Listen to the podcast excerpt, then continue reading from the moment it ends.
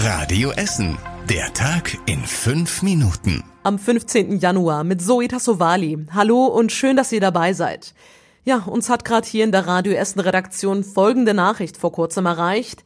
Es ist ein Blindgänger gefunden worden, mal wieder, diesmal aber in Kupferdreh. Er liegt am Wieselbach. Dort baut die Allbau im Moment neue Häuser. Weil der Blindgänger aber sehr spät gefunden wurde und es heute Nacht zu frostig wird, soll er erst morgen Vormittag entschärft werden. Das wäre sicherer.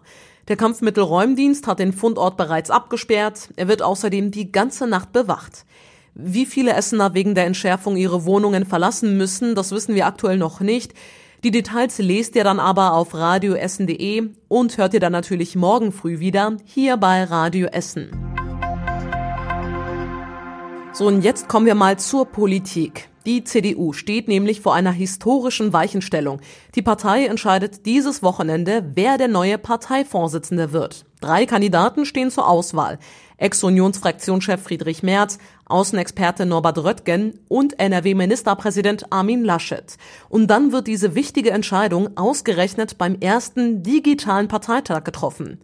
Auch fünf Menschen hier bei uns aus Essen bestimmen mit.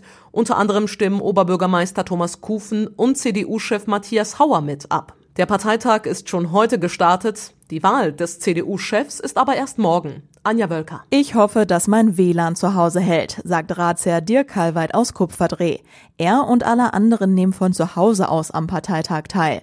Karlweit ist der einzige Essener, der für Friedrich Merz stimmt. Die anderen vier sind für das Duo aus Armin Laschet und Jens Spahn. Diese Teamlösung überzeugt mich, sagt der Essener CDU-Chef Matthias Hauer. Das sieht auch Ratsfrau Christiane Moos aus dem Ostviertel so. Sie hält sich aber auch eine Tür offen und sagt, alle drei Kandidaten sind ausgezeichnet. Der neue CDU-Chef könnte auch der Kanzlerkandidat werden. Und Oberbürgermeister Thomas Kufen hat uns erklärt, warum eigentlich Armin Laschet ein Wunschkandidat ist. Nicht nur, weil ich ihn seit vielen Jahren kenne und auch begleiten unterstützen durfte, aber er hat eine Wahl gewonnen, erfolgreich. Er steht für einen sehr modernen Kurs. Er ist Pragmatiker, kann Menschen zusammenführen. Deshalb Vorsprung für Armin Laschet. Wer es am Ende wird, erfahren wir dann morgen. Das offizielle Ergebnis gibt es aber erst nächste Woche, denn die Delegierten stimmen nochmal per Briefwahl ab, damit auch alles mit rechten Dingen zugeht.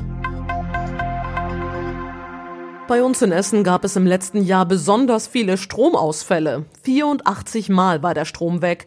Unter anderem Anfang Dezember zweimal direkt hintereinander in Überruhr. Der Betreiber Westnet sagt, dass das meistens an kaputten Kabeln liegt. Unter anderem, weil es immer heißer wird, gehen die Kabel öfter kaputt. Wenn das passiert, werden sie nur notdürftig gepflegt und sind dadurch noch anfälliger für weitere Fehler.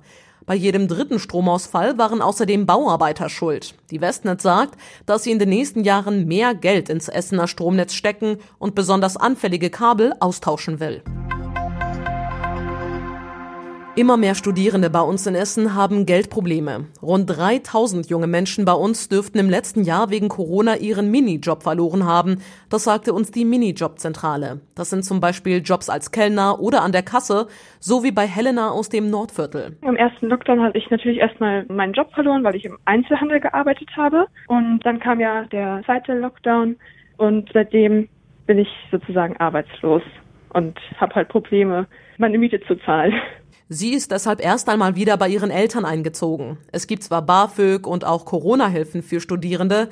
Der Asta der Uni Duisburg-Essen sagt aber, das ist zu wenig Geld und die Corona-Hilfen auch zu schwierig zu beantragen. Und das war überregional wichtig. Bundespräsident Steinmeier hat an die Unternehmen appelliert, mehr Arbeit von zu Hause aus zu ermöglichen. Steinmeier sagte, viele Menschen hätten ihre Kontakte in der Corona-Krise schon maximal eingeschränkt.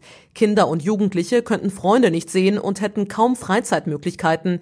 Da dürfe auch die Arbeitswelt nicht nachstehen. Auch am Arbeitsplatz müssten Kontakte verringert werden.